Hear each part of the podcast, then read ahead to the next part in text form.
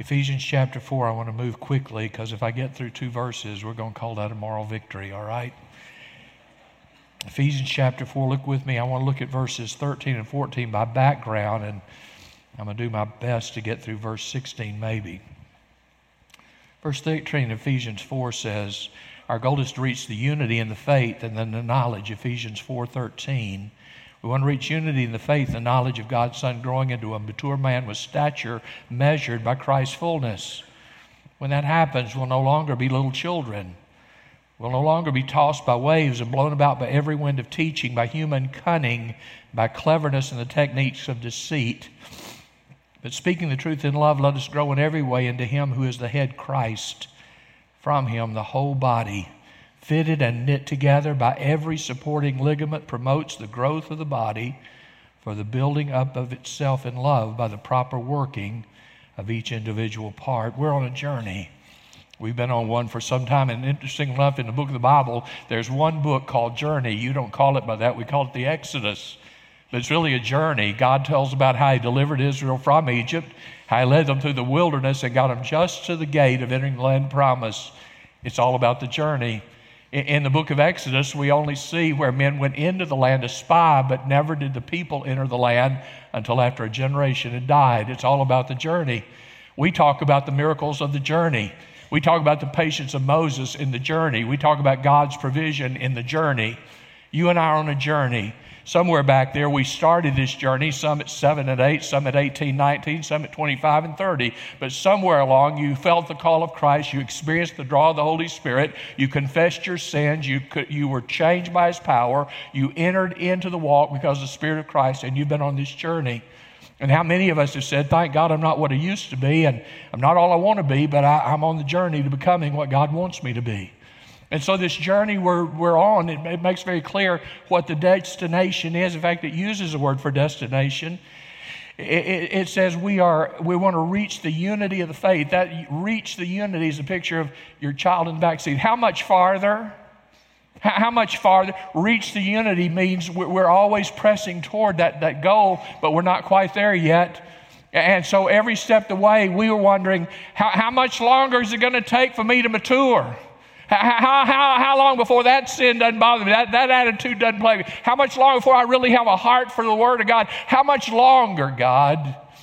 And we're on this journey, and we're like children in a backseat, if we're earnest, saying, it just seems like it's so slow, and we're not going to get there in time, and I want to be here by now, and I'm not. It says the goal is we're reaching out to the unity. We want to be one in Christ Jesus. Unity of the faith, verse 13, in the knowledge of God's Son. That's the only way we're going to come together. The illustration's so old, you say, please don't use that again, but I'm going to because it's good. The only way we ever come together is if we have the same ultimate goal. We're not going to be together on anything on the earth. Why? Because there's so much variety and so many different opinions. But if we agree on Christ, the more we all agree on Christ, you're sitting on seats, on rows of seats with people you really have nothing in common with for the most part. Some of you sat beside them for years, but that's the extent of your contact in a 7-day period. You have no relationships outside of Christ, but in the church, as we focus on Him, we grow in the unity of the faith because all else grows dim in the light of His glory and grace. And so the Bible says we're on this journey to become like Him, no longer little children. Don't you like little children? Really? Now, don't you? Yeah. Who doesn't like a 2-year-old? Well, let me pick an older one. 2's not good. 3-year-old. Who doesn't like a 3-year-old? Who doesn't like a 5-year-old? You know, they're innocent. And they're so eager to have some relationship with you, talk to you, and sit down and read with them or share with them or take them by the hand. Who doesn't like a 5-year-old? How many like an 18-year-old when he acts like a 5-year-old? How many like a Christian who's 60 who acts like they're 3? The Bible says we ought to be growing up no longer little children, and it says no longer tossed about. The picture of this small craft, a small boat, and it's in the middle of this massive storm, and it has no ability to propel. The sail is torn, the mast is broken, and now it's at the mercy of the wind and the waves, and it's tossed about. That's many a person in today's world. No anchor in Christ. no sense of purpose in Christ, no direction, no power of the Holy Spirit at work, no guide of the Word of God, just at the mercy of every new teaching and every whim and every depression and every test and every temptation and every failure. And here's another strong wind blowing and says, don't live that way. It says here, don't be tossed about. Verse 14, will no longer be tossed about like little children, tossed about ways and blown by every wind of teaching. Oh my. So many people today move from experience to experience, fad to fad. We've had, forgive me. Well, you don't have to forgive me. I'm retiring. Here it is. Hold it against me. We've had people join this church 3 times in my 30 years. Welcome back.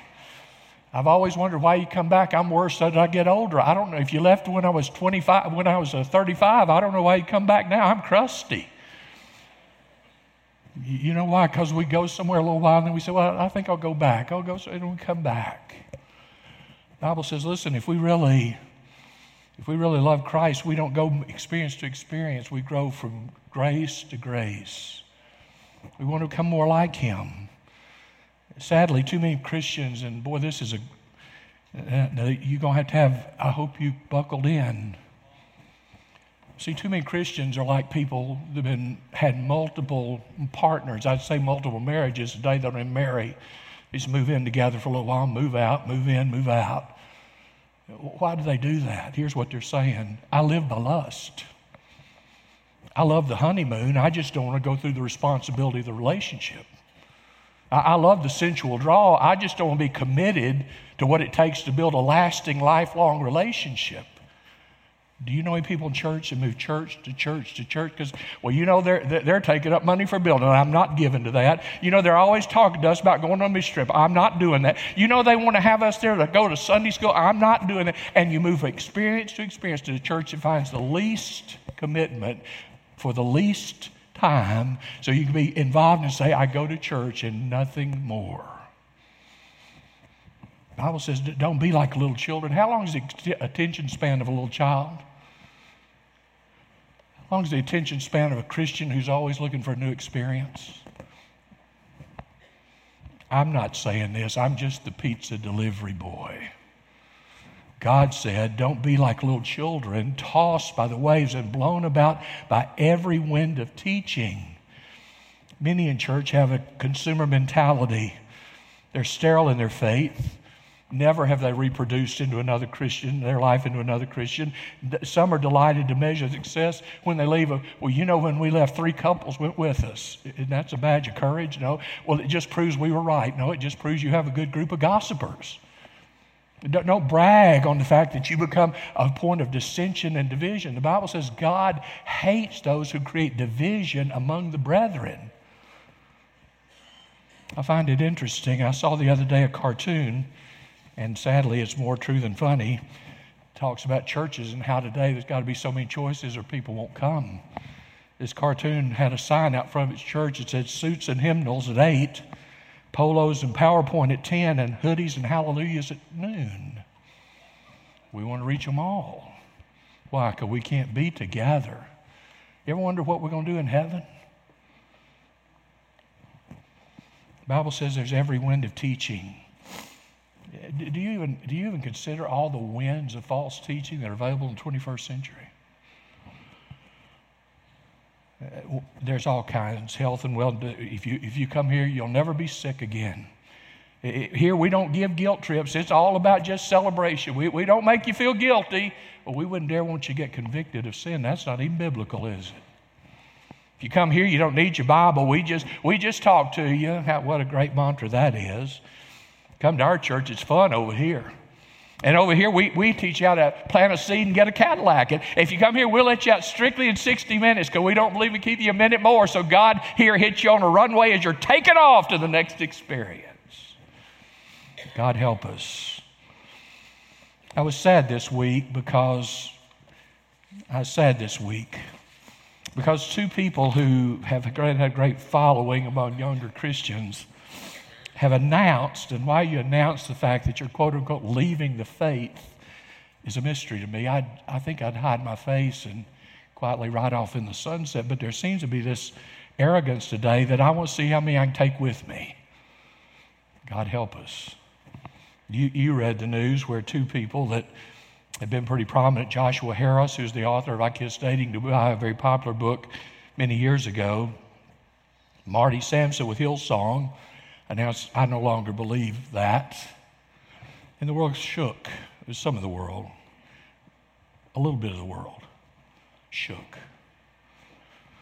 I don't know why you'd shake when your roots are shallow and your songs are about experiential I, and when your walk is with a deep legalism that respects law more than love of Christ. It's not unusual to say, I've had all of that I want.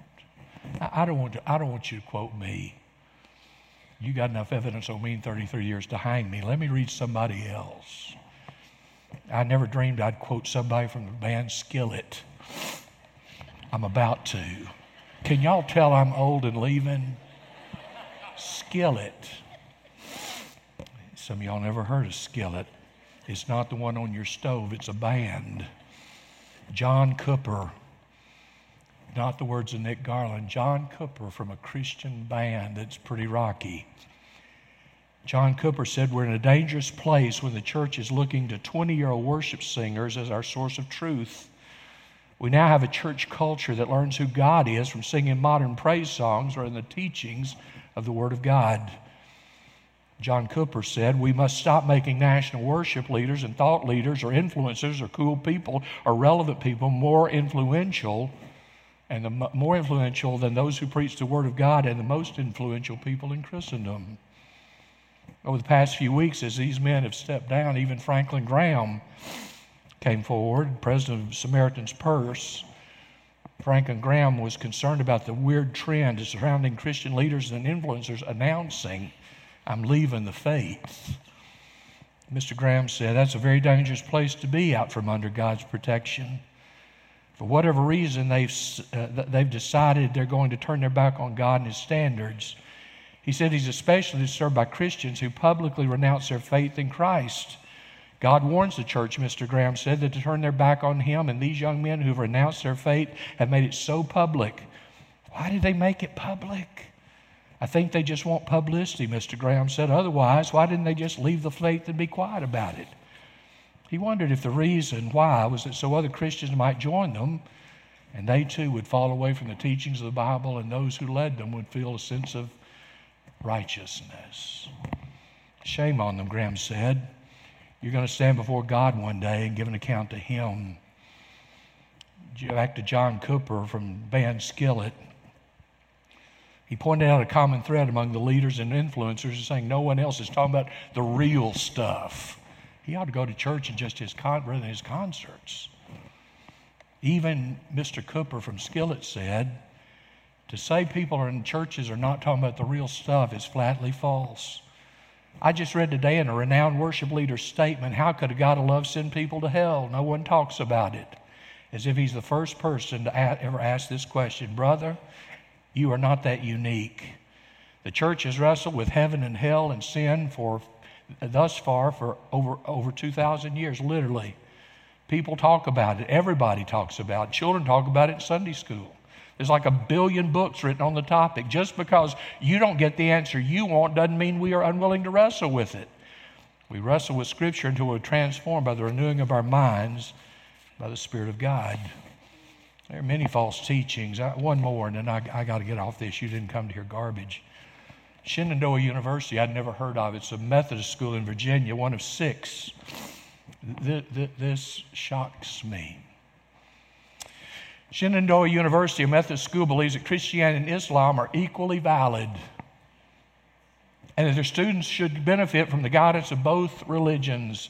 To help facilitate this blend, Shenandoah University hired a Muslim chaplain at a Methodist university. By doing so, they're signaling that really Christianity means nothing because either Jesus is the way or He's not. Located in Winchester, Virginia, Shenandoah University boldly proclaimed on its website that it's one of 6 United Methodist Church affiliated institutions of higher education in the Commonwealth of Virginia. The spiritual life team is dedicated to calling, forming, and sending leaders for tomorrow's church. Did you hear that? They said in their mission statement, our goal is to prepare for, is dedicated to the calling, forming, and sending of leaders for tomorrow's church and the world, and offering a wide mixture of programs throughout the academic year. It takes a great, I'm reading from the article, it takes a level of hubris to take the ties of Methodists and claim to use those to form sin leaders for tomorrow's church, while showing utter contempt for Christianity they claim to believe. The chaplain is a her. The chaplain will work with both Muslim and non-Muslim students to address their spiritual care and needs, creating a safe and understanding place where they can practice their faith and discuss their concerns. And one of those is going to graduate and be a leader of a Methodist church. Would you say we're confused, conflicted, compromised? The Bible says, don't you fall in love with all those crazy teachings. Today, too many churches have a spiritualized TED Talk on psychocounseling. It comes not from the days of conviction and brokenness, but from convenience. I've asked this before, and it's by now redundant. How is it we don't have those times of such brokenness in the church that we miss Sunday school because people are on their face before God confessing and weeping over known sin?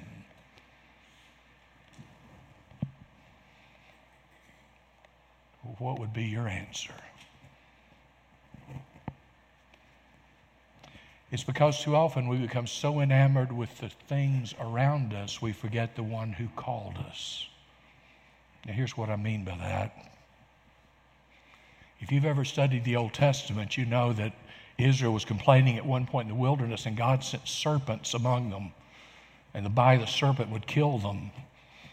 And Moses cried out to God and said, what can we do to stop this plague of serpents? He said, take a bronze serpent and lift it up on a pole, and if anyone looks up to that bronze serpent, they'll be delivered.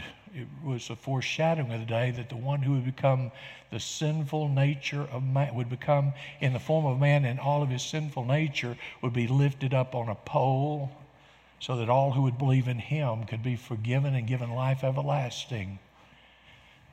Great story. Do you know how long Israel kept that bronze snake on a pole? Exodus was somewhere around 1300 B.C., give or take a few years. In the days of King Hezekiah, in 2 Kings, Hezekiah ruled in 700, give or take, 700 B.C. So 1300 to 700. In 700 B.C., one of the things Hezekiah did was destroy the high places and finally destroy the bronze serpent of the wilderness, because the people had come to offer sacrifices and incense to the serpent. If we're not careful, we begin to worship stuff and feeling and appearance more than the glory of God. We've forgotten the judgment side of the Almighty. I want you to see this, because I think sometimes we preachers assume that you know these. Look with me first at Hebrews, and we're going to wind up in Jude and Revelation. Look with me, Hebrews chapter 6. Hebrews chapter 6, just a minute. Hebrews chapter 6, look with me. Hebrews chapter 6, beginning in verse 4, in case you're wondering, what happens to those people who say we've left the faith? Now, hear me. If we had time, we'd look at 1 John says, they went out from us because they were never of us.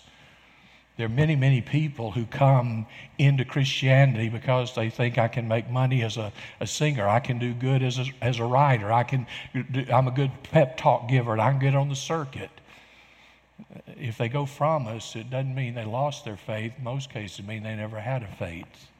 You say, well, I don't know that I believe that. I'm not asking for your opinion. John writes in 1 John, they went out from us because they were never, how long is never? Never of us. Look with me in Hebrews chapter 6, beginning verse 4. It is impossible to renew to repentance those who are once enlightened. Now, what does enlightened mean? They got the gospel. They saw it. They understand its principle. They said Jesus died. They sung about it. They wrote about it. They talked about it. It's impossible those to renew to repentance who were once enlightened, who tasted. You ever tasted something and you spit it out? You ever put something in your mouth and say, well, what did that taste like? Is tasting the same as nourishment? They tasted the heavenly gift. They became companions, not filled with, close to, companions with the Holy Spirit. They tasted God's good word and the powers of the coming age, and those who have fallen away because of their own harm, they are re-crucifying the Son of God and holding him up to contempt. What do you say about people who, quote unquote, left the faith? Look with me in the book of Jude, the last book before Revelation. Look with me in the little book of Jude real quickly. Little book of Jude, look with me beginning verse 20. If your Jude has more than one chapter, you got a bad Bible. Jude, just one page in my Bible, just one chapter. In Jude, beginning in verse 20. But you, dear friends, by building yourselves up, what are we talking about? Paul said we're on this journey to become mature Christians, being built up in the faith. He says you, Jude. By the way, Jude was the stepbrother of Jesus. Mary was his mother. Joseph was his daddy. Jude says, you, dear friends, by building yourselves up in your most holy faith and praying in the Holy Spirit, keep yourselves in God's love as you wait for the mercy of the Lord Jesus to bring you life. Now, there's three people he says I want to warn you about. There are three different people here. First, be merciful to those who doubt. What does that mean? Here's a person who says, I really don't understand about Jesus. I don't understand about the gospel. I don't understand about how dying on the cross could save me. They're not belligerent. They're not hostile. They're blank. Their screen is blank. When they come seeking information, don't you dare put them down. Don't you say, you ought to be smarter. You're 37 years old. Why are you so stupid, spiritually? Don't you dare. It says, show mercy. What does it say? Show mercy to those who have doubts, that got questions. Be merciful to them. Secondly, he says, save others by snatching them from the fire. What does that mean? Some of you in the room today, likely, in a crowd this size, certainly on live stream probably, somebody's without Christ. Now, in your mind, you say, I think I'm okay. Thinking you're okay and knowing you're okay is two different things. If you ask me in Janine's presence if I'm married, and I say, well, I think so, I'd die right there on the spot. Not from a heart attack, pure murder. Well, I think so. She'd look at me. Well, never mind what she did. But the point is, God has mercy. But he said, if you see somebody, now let's look at it. He said, some you better snatch from the fire. What does that mean? Some of you are sitting today so complacent.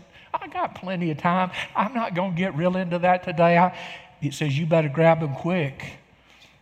They're about to die, and they don't even know it. They're about to die and they don't even know it. Every week we read of people who had a car wreck. Do you think they got in the car to run to the store and realized I'm not coming home? Those poor people went to Walmart down in El Paso. You think they really thought, it's my last trip today? He says, some are so close to death, you better get them now. So some are just got questions. Be kind to those. Those who are near the fire of hell, you better grab them today. Don't keep putting it off.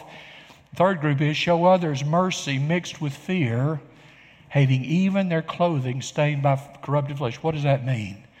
Now, this is going to be tough for some of you, so bear with me. There's some people that before you witness to, you better be real sure you're strong as whale's breath spiritually. Why? It's much easier to pull you down to their sin than for you, by the power of the gospel, to lift them up to Christ. If Christ doesn't do the drawing and the pulling, they're going to pull you down. It said there's some people when you talk to, you ought to despise the very clothes they wear. What does that mean? Where those clothes have been are vile. When they were wearing those clothes, they were doing vile things. It says you ought to be so afraid of that nature of sin that so easily deceives and so easily causes us to fall, despise even their clothing, lest you too be destroyed. So it says there's three groups. You reckon there's false teachers out there we ought to be real leery of? Third thing, look with me, because sometimes when you preach on judgment, there are people say, preacher, you need to get into the New Testament. It's all about grace. So I'm glad you raised that. Look at Revelation just a minute. As far as we know, Revelation's the last book of the Bible. John was in his 90s on the Isle of Patmos, and I'm just going to whistle through these. There are seven churches beginning in Revelation 2. All but one, Jesus reprimands, and the only one he doesn't reprimand is going through tremendous persecution at Smyrna. Revelation chapter 2, look beginning verse 4, the church at Ephesus. That's where we are, studying Ephesians. Chapter 2, verse 4, I have this against you. So God's not always happy with his people, contrary to those that, oh, he just loves me. And, you know, he's more like my grandfather. If I sin, he just giggles at it. No, maybe you ought to read Scripture. I have this against you. You've abandoned the love you had at first, or we've said it in King James. You've left your first love. Here you abandoned the love you had at first. Remember then how far you have fallen. Did I mention guys who said they walked away from the faith? Remember how far you've fallen, to repent and do the works you did at first. Otherwise, I'll come to you and remove your lampstand from its place unless you repent. Did you know there's not a church today in Ephesus? We stood on the ruins. If you went with me a few years ago, the journeys of Paul and Peter. Look at Revelation chapter 2, verse 14. Church at Pergamos. I have a few things against you. Verse 14, chapter 2. I have a few things against you. You have some there who hold the teachings of Balaam, who taught Balak to place a stumbling block. So what's the sin? Those who cause others to stumble. You don't ever do that in Sunday school, do you? You don't ever do that by obstinance against the gospel, do you? You don't ever do that about always undermining the direction of the church, do you? Do you? He says, some of you are in trouble because you're stumbling blocks to the work in front of the Israelites to eat meat sacrificed to idols and commit sexual immorality. That doesn't ever happen in the church, does it? In the same way, you also have those who hold to the teachings of the Nicolaitans, therefore repent. Look with me quickly, verse 20 of chapter 2. Church at Thyatira, but I have this against you. Tolerate the woman Jezebel, who calls herself a prophetess and teaches and deceives my servants to commit sexual immorality. Now, how great is the judgment on a woman who seduces people in ministry, deacons, servants of God, Sunday school teachers, pastors. And how great is the judgment of the Jezebel who lures a servant of God in any capacity, laity and or professional, lures them away from God through sexual immorality. It sounds like kind of the modern era, doesn't it? In case you think judgment's just Old Testament, maybe you ought to read something in the New Testament. Verse 21, I give her time to repent, but she does not want to repent of her sexual immorality. Look, I'm going to throw into a sick bed and those who commit adultery with her into the great tribulation unless they repent of their practices. I'll kill her children with a plague. Well, I think you get the drift. God says, here's our goal. I don't want you to be tossed by every wind of doctrine. I don't want you to act like little children. I don't want you to belittle the faith. I don't want you to be divisive. I don't want you to be emotional. I don't want you to be unsettled, always restless. I want you to be mine. Billy Graham, a book was compiled of Billy Graham, Where I Am. It was really done by folks who knew him and compiled several of his sermons, his sayings, and his stories. In the book Where I Am by Billy Graham, he has a marvelous story. He talks about a lady who was childless, and she met this sweet young girl who was parentless. And she was in her early teens, and boy, she just built a bond with this sweet girl. And she was buying her clothes, you know, like a grandmother. I mean, suddenly she's got a little girl she can pour out her love on, and she's buying her gifts and clothes and hugging on her and letting her have special privilege. I mean, suddenly the little girl just kind of entered heaven until a friend, the woman said, I want to adopt you. I want to make you my own. And she was happy till a bitter friend caught the little girl one day. Said, hey, I hear that old woman's wanting to adopt you. You don't call her an old woman. She's been mighty good to me. Aye, that's what you think. She's buttering you up. What do you mean? I got a friend who's adopted. As soon as she was adopted, they turned off that kindness stuff and put her under a bunch of rules, and she rues the day she ever was adopted. Well, that little girl's head starts spinning, thinking, oh my, am I being deceived? Is this woman just buttering me up to take advantage of me? The day came for the adoption. She stood before the judge, and the judge said, young lady, I understand you've had a wonderful relationship with this lady, and I got to ask, would you be willing to be her daughter and agree to the rules of her house and follow her? She said, I will not. And the little old lady was stunned. And the friends of the little old lady were stunned. Why not?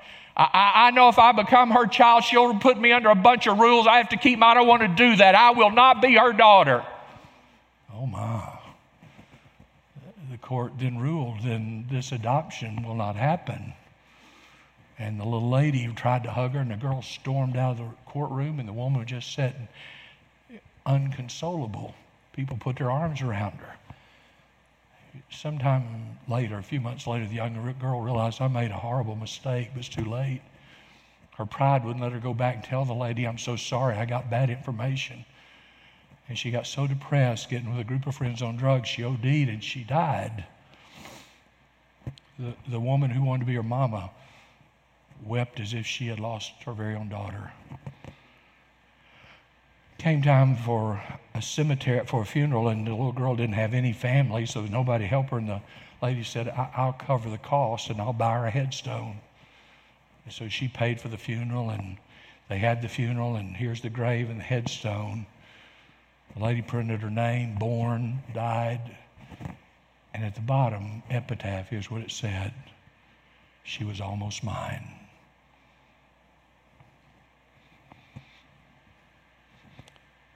I'd die if I thought there was somebody in this room that's heard of the good things of God, the mercies of His grace, the power to forgive, the willingness to erase your sin debt and give you wholeness, to one day say, I didn't believe I was almost His. You have an opportunity to move that from almost to is. The offer's been made. The future is bright for those who know Christ. But you have to trust Him and ask Him to forgive you and transform you. And you'll become His child forevermore. Would you stand with me? Heavenly Father, this morning, I believe in this place you want to do a work. And so that means there are people in this room that would say, Brother Nick, more than anything else, I'd love to be His child. Father, I pray you'll move on their hearts and draw them. I've done all I can do to make clear a text, but I cannot draw anybody to Jesus. That's the work of your Holy Spirit. I can't change anybody. That's the work of your Spirit. And so I pray that today you draw those that need to come, whatever the decision. And as we wait before you, we do so with a yielded heart and a ready willingness to let you do a work in us. In Jesus' name, amen. We're going to sing together. I invite you to sing. There's pastors here at the front. If you need to come, come now while we sing.